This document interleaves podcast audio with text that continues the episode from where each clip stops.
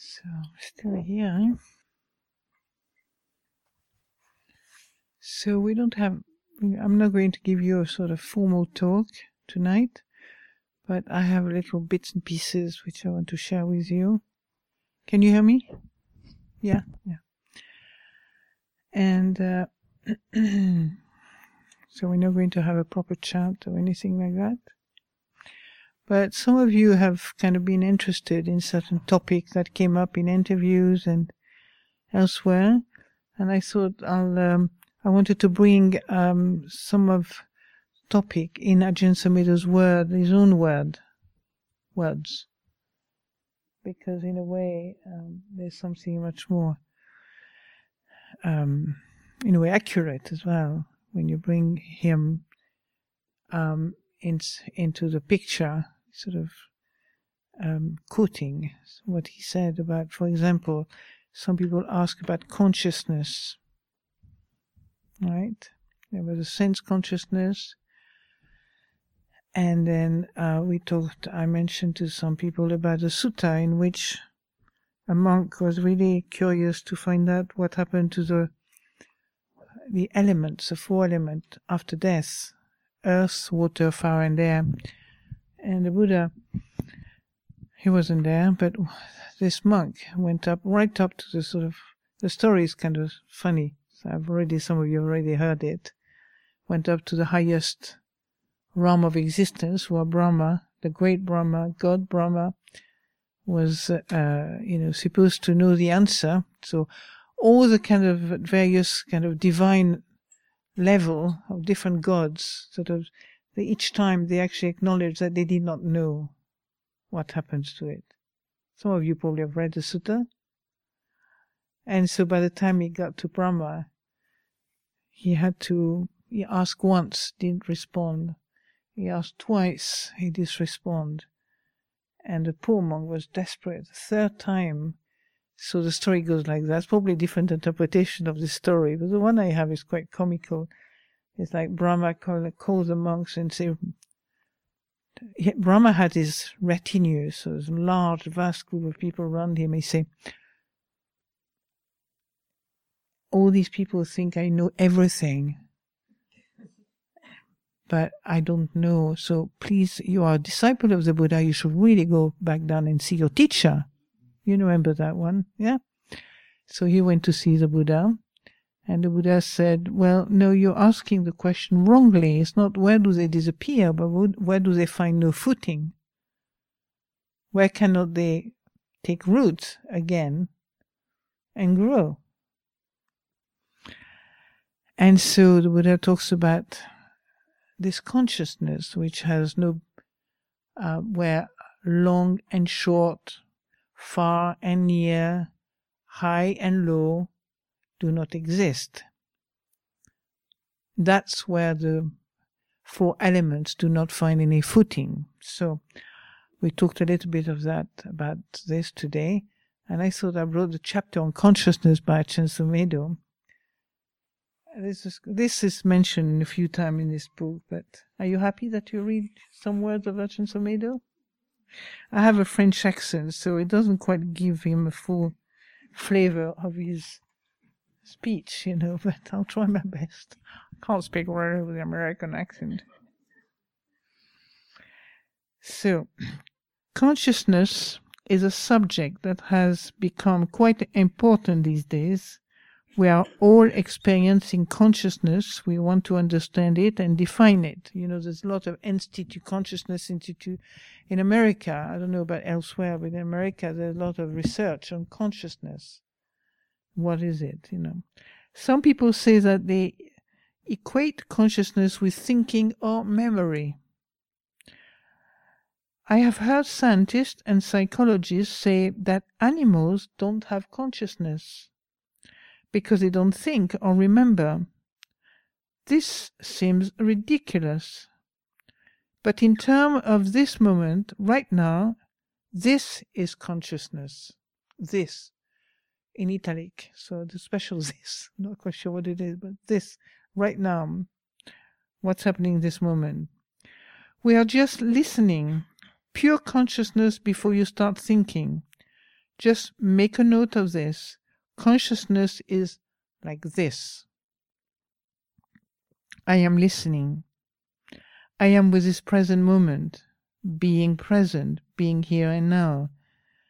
Taking the word consciousness and making a mental note, consciousness is like this.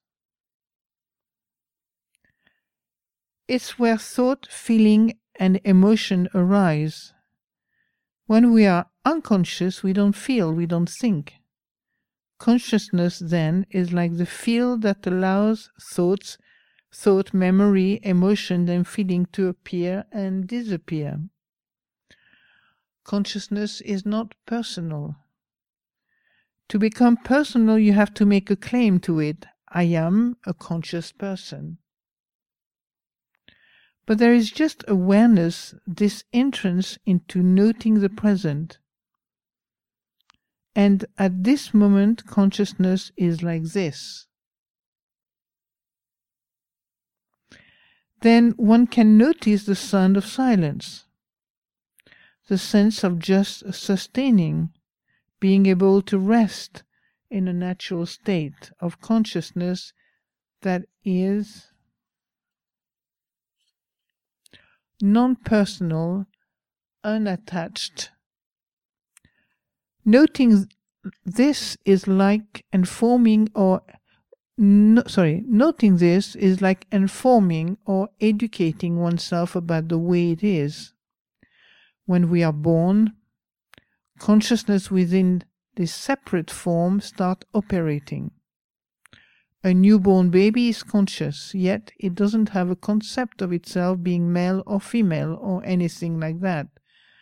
Those are conditions that one acquires after birth. This is a conscious realm. We may think of a universal consciousness. Some of you talked to me about that. A consciousness as it is used in the five khandhas, Rupa, form consciousness, Vedana, feeling, Sanya, perception, Sankhara, mental formations, and Vijnana, sense consciousness. But there is also this consciousness which is unattached, unlimited. In two places in the Tipitaka, that's mean the the, the, the, the teaching of the Buddha, there is a reference to Vinyanam, that's the one I was trying to remember. Vinyanam anidassanam anantam sabbato pabham.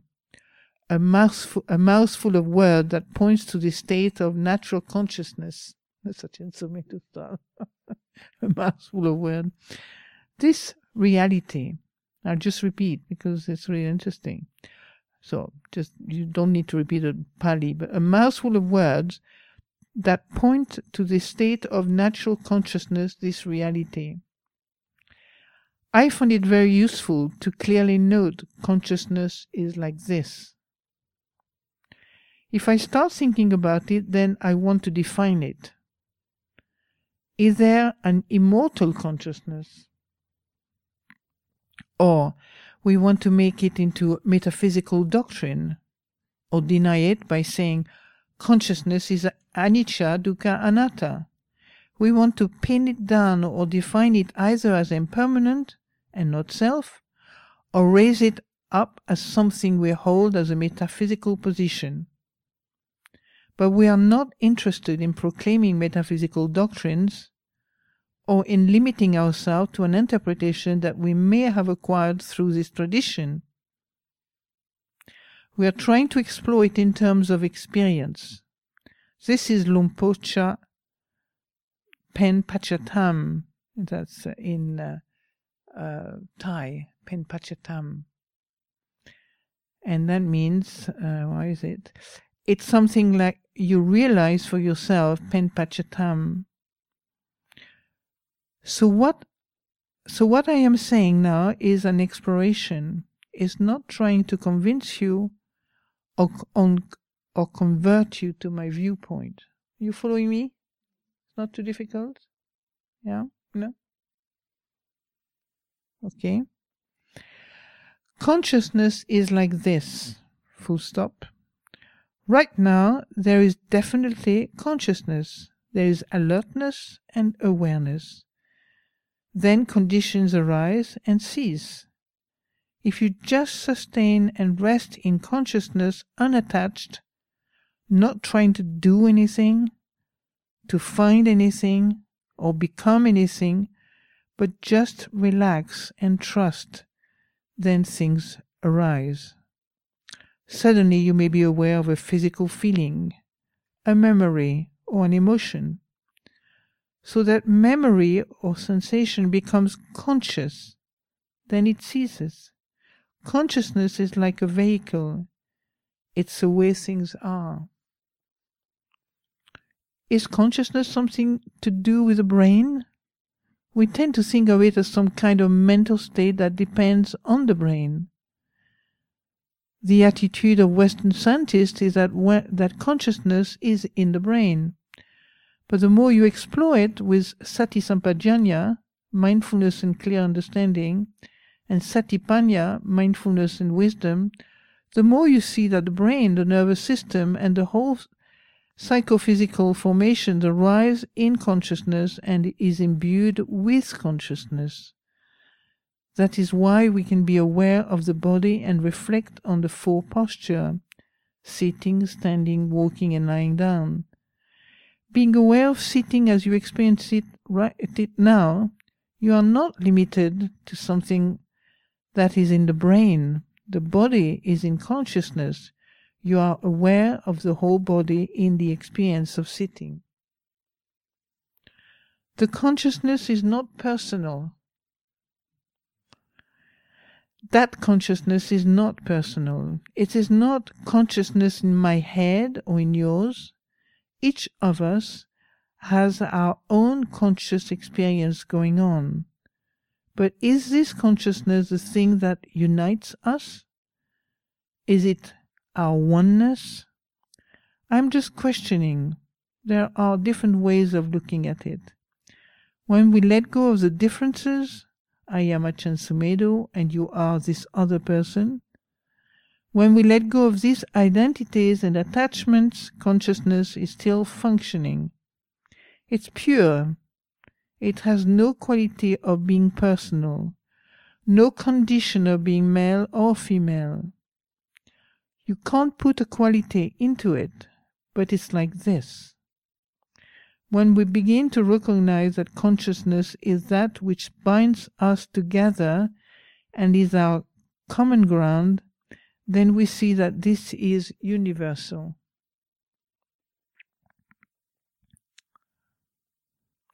When we spread metta to a billion Chinese over in China, Maybe it's not just sentimentality and nice thoughts. Maybe there is power in there. I don't know. I'm questioning. I am not going to limit myself to a particular viewpoint that my cultural background has conditioned me to, to accept, because most of that is pretty flawed. I do not find my cultural conditioning very dependable. He's American, remember? I think quite a few Americans will agree with him. Sometimes Theravada, oh, where are we now? Well, you probably have had enough of it.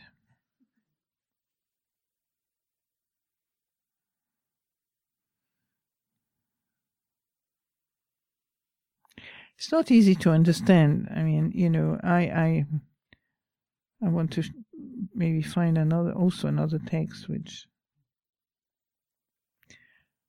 the way uh, Ajahn Sumedho uses this um, word is an unusual so it's not unusual but uh, the introduction of this book uh, Ajahn Amaro uh, uh, wrote a very interesting introduction in which he described, um, I'm not sure, some version, some uh, publication, some version of this publication have the full introduction, and I notice this one doesn't. But never mind, I will tell you a little bit about it. Um, he was dis- saying that Uh, when a, a, forest master, a meditation master in Thailand, has you know mature on their path and are you know sort of um, you know realize profoundly the ending of suffering, then many um, many of them have find a particular angle in the Buddhist teaching that they they focused on a particular angle and they find their own way, so to speak, their personal way, which still completely in harmony with the teaching of the Buddha, but they they they have a particular take on it. Those, for example, Ajahn Sumedho use this consciousness called the mouthful of conscious mouthful description of this consciousness, Vinyanam Anidasanam Anantam Sabatopatam, which means really um, um, un- unattached, unlimited, Okay. Right. So this is an, another kind of consciousness that is, is describing beside the consciousness of the senses. Do you understand? So you could say it's a consciousness which is not conditioned. You know, the sense consciousness become conditioned. The consciousness that he's talking about doesn't have is a pure consciousness. You have to read it again, I think, because uh, not now, but. Shall I continue? How many of you want me to continue? I don't want too many enemies before tomorrow morning. Okay. So, sometimes Theravada comes across as no, annihilationism, so French, it's the same word, but it's really a mouthful for a French person to say that, really. Two, it's a mouth. You get into this no soul, no God, no self fixation. This attachment to a view, this is attachment to, a view. Or is the, Buddha is the Buddha's teaching there to be investigated and explored? We are not trying to confirm somebody's view about the Pali Canon but using the Pali Canon to explore our own experience. Right? It's important to read this thing. It's a different way of looking at it. If you investigate this, if you investigate this a lot, you begin to really see the difference between pure consciousness and when self arises. We notice that. It's not hazy or fuzzy. Is there a self now? That kind of thing. It's a clear knowing. So then the self arises. I start thinking about myself, my feelings, my memories, my past, my fears and desires, and the whole world arises around Ajahn Sumedho. It takes off into orbit, my views, my feelings, and my opinions. I can get caught into that world, that view of me that arises in consciousness. But if I know that, then my refuge is no longer in being a person. I'm not taking refuge in being a personality or in my views and opinions. Then I can let go. So the world of Ajahn Sumedho ends. What remains? When the world ends is anidasanam, vinyanam, this primal, non discriminative consciousness. Anidasana, vinyana. So I repeat, this primal, non discriminative consciousness. It's still operating. It doesn't mean that Ajahn dies and the world ends or that I am unconscious. I remember somebody getting very frightened by this talk about the end of the world. Buddhists are just practicing meditation to see the end of the world. They really want to destroy the world, they hate the world, and they want to see it end. This kind of panic reaction. To us, though, the world is seen in physical terms. This planet, the world of continents and oceans, North Pole and South Pole, but in Buddha Dhamma, the world is something we create in consciousness. That's why we can be living in different worlds. The world of Ajahn Sumedho is not going to be the same as the world you create. But that world arises and ceases, and that which is aware of the world's arising and ceasing transcends the world. It's lokuttara, transcendental, rather than lokiya, worldly. When we are born into a physical birth, we have consciousness within this form. This point of consciousness starts operating, and then, of course, we acquire our sense of self through our mothers and fathers and cultural background. So we acquire different values, our sense of self as a person, and that's based not on Dharma but on avidya, on views, opinions, and preferences that cultures have. That's why they can there can be endless problem with different culture cultural attitudes living in a multicultural community like this, I think it talks about the Sangha at Amaravati, it's easy to misunderstand each other because we are conditioned in different ways of looking at ourselves and the world around us. So remember, that cultural conditioning comes out of avidya. You think you're French, English, or the best in Sri Lankan and all the rest of it. It's so remember that cultural conditioning come out of avidya, ignorance of Dhamma. What we are doing now is informing consciousness with panya, which is universal wisdom rather than some cultural philosophy. Buddha Dharma, when you look at it, Buddha Dharma is the teaching, okay, of the Buddha. Buddha Dharma when you look at it, is not cultural teaching. It's not about Indian culture or civilization. It's about the natural laws that we live with, the arising and ceasing of phenomena. It's about the way things are. The Dharma teachings are pointing to the way things are that, are, that, that aren't bound by cultural limitation. We talk about anicca, dukkha, anatta, that's not Indian philosophy or culture. These are things to be realized. You are not operating from basic belief system that is cultural. The Buddha's emphasis is on waking up, on paying attention, rather than grasping some doctrinal position that you start with. This is why many of us can relate to it, because we are not trying to become Indians or convert to some religious doctrine that came out of India the Buddha awakened to the way it is, the natural law. So when we are exploring consciousness, teaching us such as the five khandhas are skillful or expedient means to explore and examine our experience. The teaching are not saying you've got to believe in the five khandhas and believe that there is no self. You cannot believe in God anymore. To a Buddhist, you have to believe that there is no God. There are Buddhists who have this mentality. They want to make the doctrinal, doctrinal positions about being Buddhist. But to me, the Buddha's teaching is not based on the doctrine, but this, but on this encouragement to awaken. You are starting from here and now, from awakened attention, rather than from trying to prove that the Buddha actually lived Somebody might say, maybe there was never any Buddha. Maybe it was just a myth. But it doesn't matter, because we don't need to prove that Gautama Buddha actually lived. That's not the issue, is it? There are no trying to prove historical facts, but to recognize that what we are actually experiencing now is like this.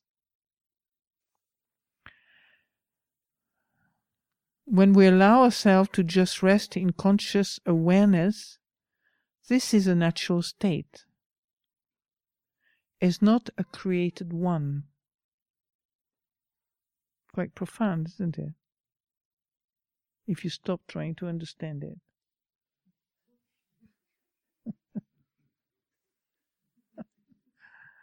Just let it let it sink.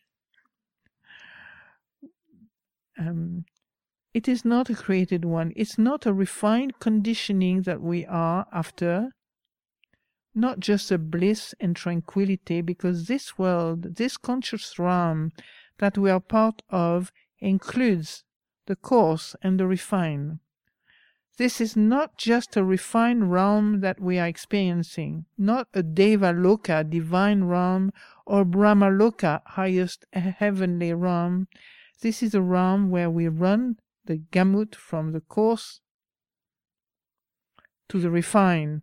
We have to go, we have got to deal with the realities of a physical body, which is quite a coarse condition. In Deva realms, beings do not have physical bodies, they have ether- ethereal ones. We would like ethereal bodies, wouldn't we? They are made out of ether rather than all these slimy things that go on inside our bodies bone, pus, and blood, and all this yucky condition that we have to live with to defecate every day. Devas don't do, don't have to do things like that. Sometimes we are we, we like to create this illusion that we are devatas. But we don't like this function. We like privacy. We don't want people to notice because of the coarseness of the physical condition that we are living with. But consciousness includes the gradation from the coarse to the most refined. Another thing to notice is a compulsive sense of having to do something. Can you relate to that? I don't think he's talking to people that don't exist, is it? Real people. Having to do, having to get or attain something, having to get rid of your defilements. When you are u- trusting in your real home, then you can have perspective on this conditioning of the emotions. We come from very competitive, goal oriented societies. We are very much programmed always to feel that there is something that we have to do or have to get. We are always lacking something and we have to got to find out what it is. What did you lack today? Enlightenment? We are very much programmed always to feel that there is something that we have to do or have to get. We are always lacking something. Okay, we, uh, or we have to get rid of some things our weaknesses, faults, and bad habits, notice that this is just an attitude that arises and ceases. It's a competitive world, a world of a self. Recognize anybody in that? Yeah? We can always see ourselves in terms of what's wrong with us as persons. There are always so many flaws and inadequacies. There's no perfect personality that I have ever noticed. Personality is all over the place. Some of it is right and some of it is really wacky. Right? There is no personality that you can take refuge in. You are never going to make yourself into a perfect personality. That doesn't leave room too much, does it? Who am I then? So when you judge yourself, you find so many problems, inadequacies, flaws, and weaknesses. Maybe you are comparing yourself to some ideal person, some unselfish and superlative personality. That which is aware of personality is not personal. You can be aware of the personal as a mental object. These personality conditions arise and cease you find yourself suddenly feeling very insecure or acting very childish because the condition for that personality have a reason. But they cease, remember. So what's left? Oh, we don't know, do we? When my parents were alive, I went to stay with them for about three weeks because we they were really sick. I was abbot of Amaravati, a 55 year old Ajahn Sumedho, and I went home and lived in the same little house with my mother and father. I brought up all kind of child. It brought up all kind of childish emotions, because the conditions were there for that. You were born through your parents, mothers and father, bring up your memories, your connections of infancy onward. So a lot of the conditions that arise in families are conditions of for feeling like a child again, even when you are 55 years old. Buddhist monk and abbot of a monastery. My mother and father could easily revert back and see me as a child. Rationally, they could see I was a middle aged man, but they would still sometimes act as if I was their child. Then you feel this rebelliousness and adolescent resentment about being treated like a child. So don't be surprised at some of the emotional states that arise throughout your life as you get old. Karma ripens, and then these conditions appear in consciousness. Don't despair if you find yourself at 50 years old feeling very childish. It's an encouragement, isn't it? Where are we? Uh, childish.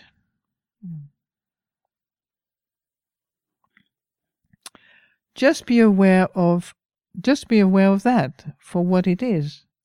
It is what it is. The conditions for that particular emotion are present. So then it becomes conscious. They're present, they're in consciousness, they become conscious.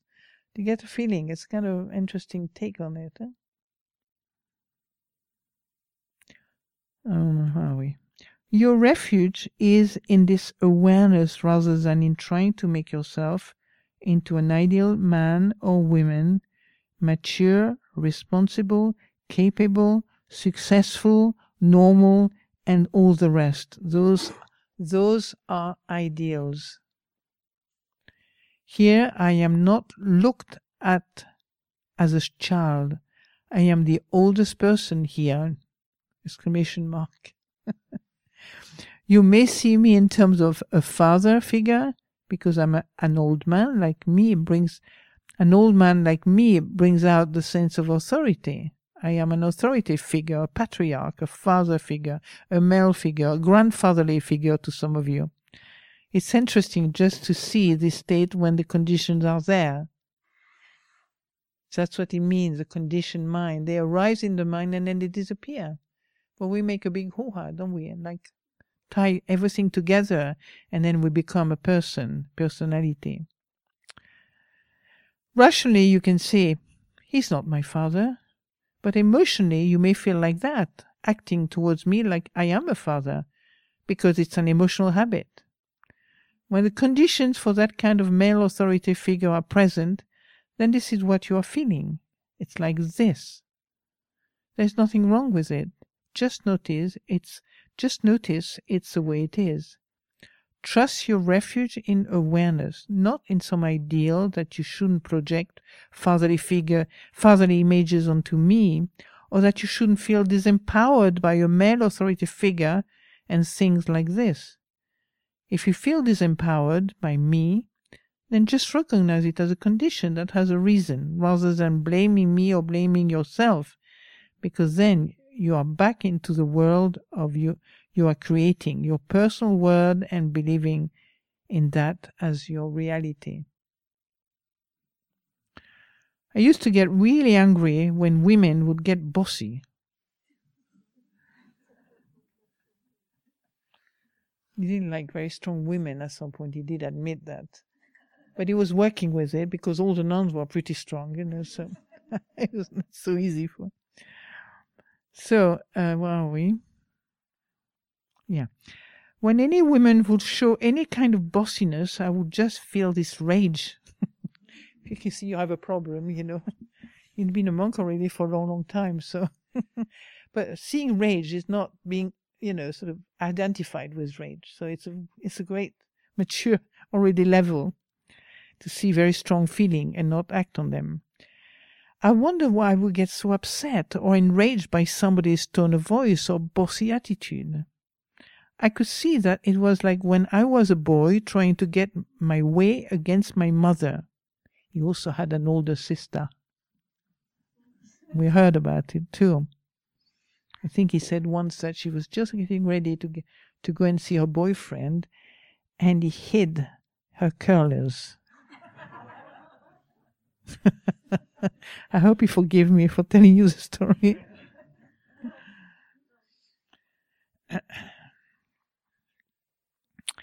It's through awareness of it that you resolve it. When you understand it and see what it is, you can resolve it and let it go. Then you are not stuck with the same old reactions all the time. our refuge then is in awareness, not trying to sustain, refine experiences in consciousness. You know how you love, you find a bit of sunshine, a bit of, you know, the dukkha is gone, and there you are, clinging to it, like a, uh, what you call that? When you're in the sea and you're trying to not to drown, how do you call it? Uh, bouée de sauvetage. How do you say that in English? Eh? Anybody cl- close to me? anyway, you understand what I mean, don't you? So, our refuge then is in awareness, not trying to sustain refined experiences in consciousness, because you can't do that. You can maybe learn through developing a skill to increase your experience of refinement, but inevitably, you have to allow coarseness to manifest to be a part of your conscious experience. You have to allow coarseness to be a part of your conscious experience.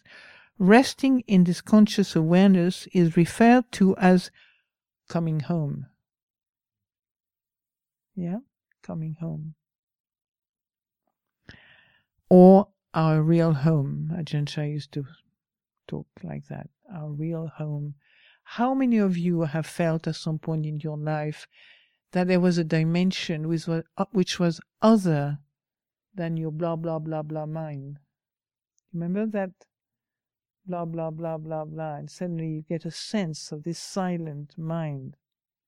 Something you don't quite know what it is. You have no idea. You can't put a name, or you can invent a name, but it's like the first step, the first glimpse in something that's beyond the conditioned world. It's a place to rest, like a home. In your home, you are no longer a foreigner or an alien. You begin to recognize it through a sense of relief in being home at last. Can you relate to that? In not being a stranger, a wanderer out in the wilderness. The world of Sumedho can arise, and then it's like I am not at home anymore because Sumedho is an alien, a stranger. He never feels quite at home anywhere. Am I American now? Am I British or am I Thai? Why do I feel at home as a Sumedho? I don't even know what nationality I am anymore, or when I feel more, most at home. I feel more at home here than in America because I've lived here for so long. In Thailand, I feel at home because it's a paradise for Buddhist monks. That's true. Uh, and they treat you so well. But still, you have to get a visa, and you are always a phra farang, which means a foreign monk. Phra farang. Here in England, no matter how many years I've been here, I am still, to most people, an American. When I go back to America, I don't know what I am. You don't look like an American anymore. You don't. You've got a funny accent we don't know where you are from, that's a world that is created. When it drops away, what's left is our real home. So it's words. Words cannot define that which is wordless. You understand? When you ask what is beyond thought, you know, you cannot. What is beyond self? How can I know what no self is? How can self define itself as no self? It's asking a, I don't know, a monkey to cook a cheesecake. Trying to find something totally absurd. But you can't, you know, so you have to realize that's what realization is about. Some people was trying to ask me what re- what is realization, what is inside. Realization is actually you discover something which is beyond any explanation. Right? beyond conceptual explanation. Right? So, we could finish a little early today, couldn't we? Unless you have absolutely. Does that, was it clear what you heard? You have a little question, a little one? Okay, speak a bit loud. Hang on. Yeah. Um, where he said that the mind, the body is in the mind because the mind can be conscious of the body. The mind can be conscious of the body. But the mind is only conscious of the body insofar as it's connected to the central nervous system. Like I can feel my body, but I don't know what my vitamin D levels are or if they're, you know, my, my arteries are getting clogged. So there's a huge part of the body that's like hidden to the mind. Yeah.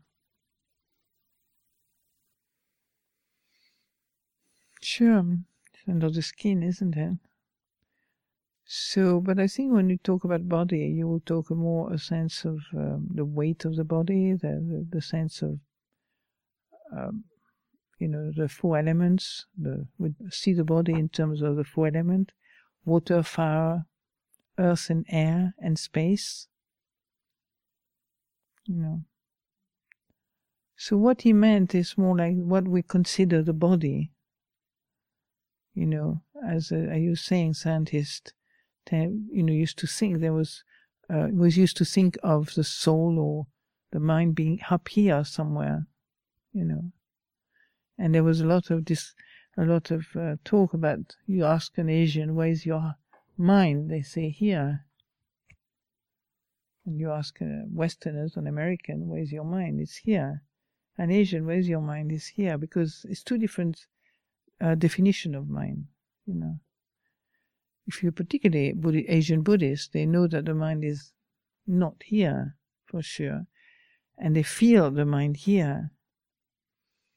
I remember um, a Thai teacher called a quite famous Thai teacher, Ajahn Jamnian, asking her to feel our thought. Where where are my thoughts? In the body, you know. And um, if you think inside your your mind, if you think, and you feel the thought, for example, I'm going to do this exercise with you to find out whether the, the thought, where do the thought is felt. You know, you think and see where. Close your eyes, think and think. You can talk inside yourself.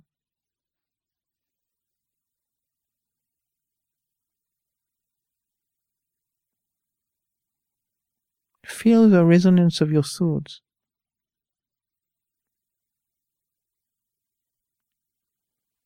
Okay, can you put to your hand where you felt your thought? Where did you feel your thinking?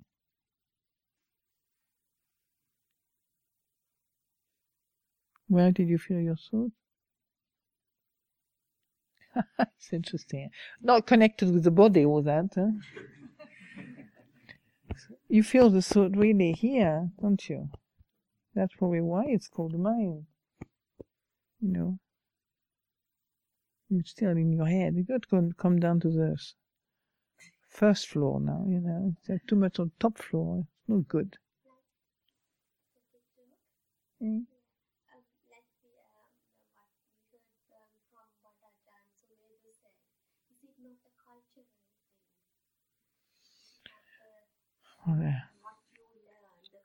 Yeah, yeah, sure, sure. It's all, it's all cultural, yeah. Mm. Yeah, and it's very Buddhist. Yeah. Yeah, but you see, yeah, no, I agree with you. But what we are doing here during 10 days, we're actually, you know, experiencing the body, mind, brain, everything. So this is the experience. And what's something that brings in yourself, the only thing that really brings confidence is experience. You really want to go beyond doubt, experience what you're doubting, you know. I remember I had a lot of doubt as to whether I could sleep less. I could sleep without lying down. I could, you know, sitting up or something. And because I was competitive, I felt I'm not going to be the last one. I want to know what it feels to be, you know, um, not sleeping lying down and sleeping upright in and sit up upright. So I did it for a few weeks, and um, then I didn't. The doubt, doubt left. You know, it was finished. I knew that I could do it. You know, it's fine, and the doubt went. I didn't have to think about it. But often we sit, as we say in French, between two chairs, which mean you're really restless because you can't sit anywhere. You can't really rest anywhere because um, you um, this doubt is not resting in experience, not experience. You understand? When you have the experience, then you become confident, the opposite of doubt. Yeah. But you don't get confident by being more conceited with your knowledge, your intellectual knowledge and conceptual knowledge. This conceptual knowledge is really important for clarifying in the brain, so to speak, uh, the teaching of the Buddha. But the actual, the most important thing is to clarify this through experience. And uh, in the Pali Canon or in the commentaries, you have like three level of knowledge in Buddhism, you know, three level to practice. You have the pariyatti, which is the study of the text. Then you have the patipat, patipati, patipat. The Thai know it because that means practice. Patipat means practice knowledge. And pativedhi, which means realization knowledge. Right? So these three levels exist. You don't have to, you don't have to kind of uh, reject the study level, but it's one aspect of knowledge. It's an intellectual knowledge. And then you have the practice knowledge, and then you have the insight realization knowledge. Three. Yeah? So, any other questions? Hmm? Speak a bit louder.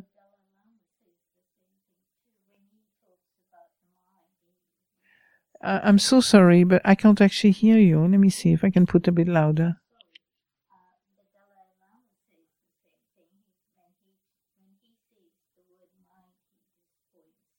Go to the heart. Yeah, yeah, yeah.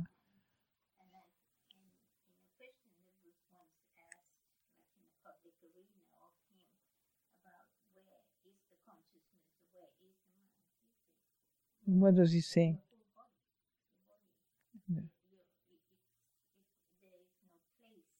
That's right. No place in the body. Yeah, yeah, yeah, yeah.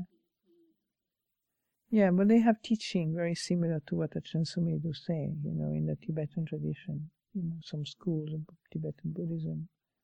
Yeah. Well, anyway, Dalai Lama is all heart, you know. he can point to every, every place. like a big, big heart.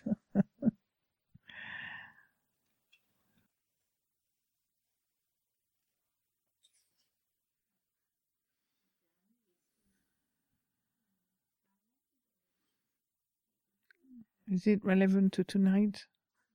Is it relevant to now? Can talk about it another time, right?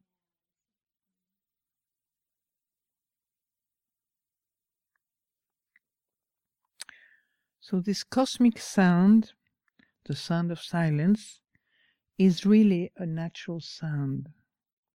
That is why, when you learn to rest with it, it's sustainable. You don't create it. Did you hear that? You don't create the sound of silence. It's a natural sound. It's not like you're creating a refined state that depends on conditions to support it. To sustain any kind of refined states, you have to have very refined conditions supporting it. You can't have coarse, noisy, raucous, nasty things happening and still sustain a sense of refinement in your mind. To have a refined mental state, you have to have silence. Few demands, no noise, no distractions, no quarreling, no wars, explosions, just a very lovely scene where everything is very precious and controlled. When we get into that state, we can, we can get very precious everybody whispers to another in gentle tones. Then, when somebody says, Ah, it really shatters us, and we get very upset because we have become so sensitive. With the sound of silence, you begin to hear it wherever you are in the middle of London, in a traffic jam in Bangkok, in a heated argument with somebody, when a pneumatic drill, I've told you about the pneumatic drill that he was kind of training himself to hear next to it. Okay. The lawnmower and the chainsaw are all going at the same time, even when there is music. So learning to detect it and turning into it, turning into it is like, sorry, to detect it and turning into it is like a challenge. Sometimes people say, I can't hear it. There is too much noise.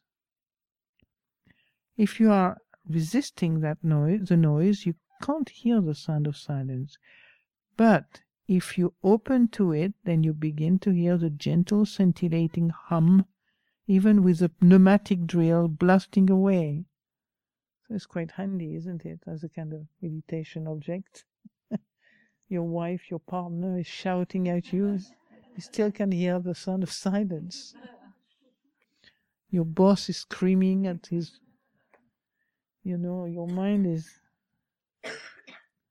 kind of going through a tem- tantrum, temper tantrum inside, you can still hear the sound of silence.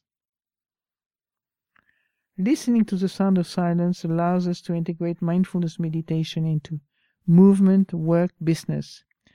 If you are in the kitchen washing the dishes or walking from here back to your room or driving a car, you are able to listen to the sound of silence at the same time.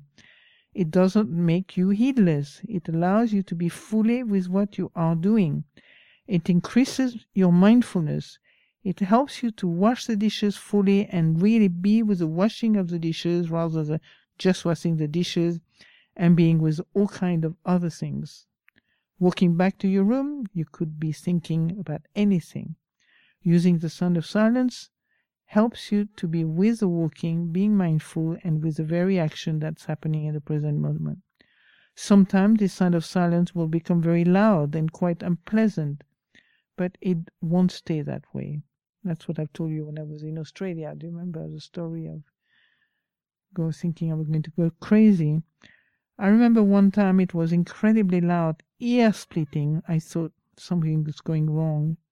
And it changed, and I tried to get loud again and couldn't. It's not something that is dangerous. It depends how you look at it. If you resist it or are negative to it, you are creating that negativity towards it.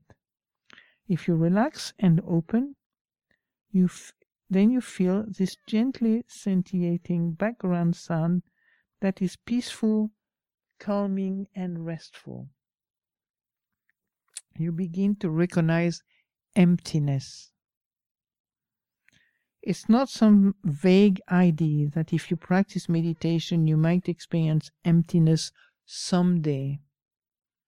It's not a vague kind of thing, it's very direct. Then, in that emptiness, contemplate what self is. When you become a personality, what happens? You start thinking, grasping your feeling. When you become a monk, a nun, a man, a woman, a personality, Pisces or Aries, an Asian or European or an American, an old man or young woman or whatever, it's through thinking, grasping at the khandhas, that we start getting wonder, sorry, wound up into that. And then we become something. But in this emptiness, there is no nationality. It's pure intelligence. So this is Ajahn Sumedho's experience. We don't have to believe him, but it's an interesting experience just to consider, maybe to get interested. It does not belong to anybody or any group.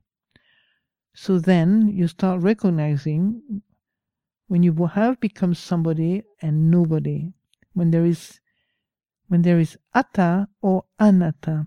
In the emptiness there is no self.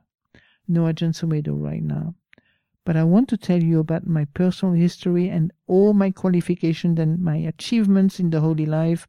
Over the past 33 years, I am abbot of a monastery considered a VIB, a very important bhikkhu. oh dear, I miss him really. and I want you to respect me and treat me properly because you get a lot of merit for being kind to old people. That's Ajahn Sumedho. or you don't have to respect me at all. It doesn't matter to me in the slightest. You can take it if you don't like me or if you criticize me and find fault with me, it's okay. And I'm quite willing to bear with it because I have sacrificed a lot for all of you. But that's a Ajahn Sumedho again, born again and then gone empty. Just by exploring this, you really get to understand what Atta is, how you become a personality, and you also get to see that when there is no person, there is still awareness. It's an intelligent awareness, not an unconscious, dull stupidity.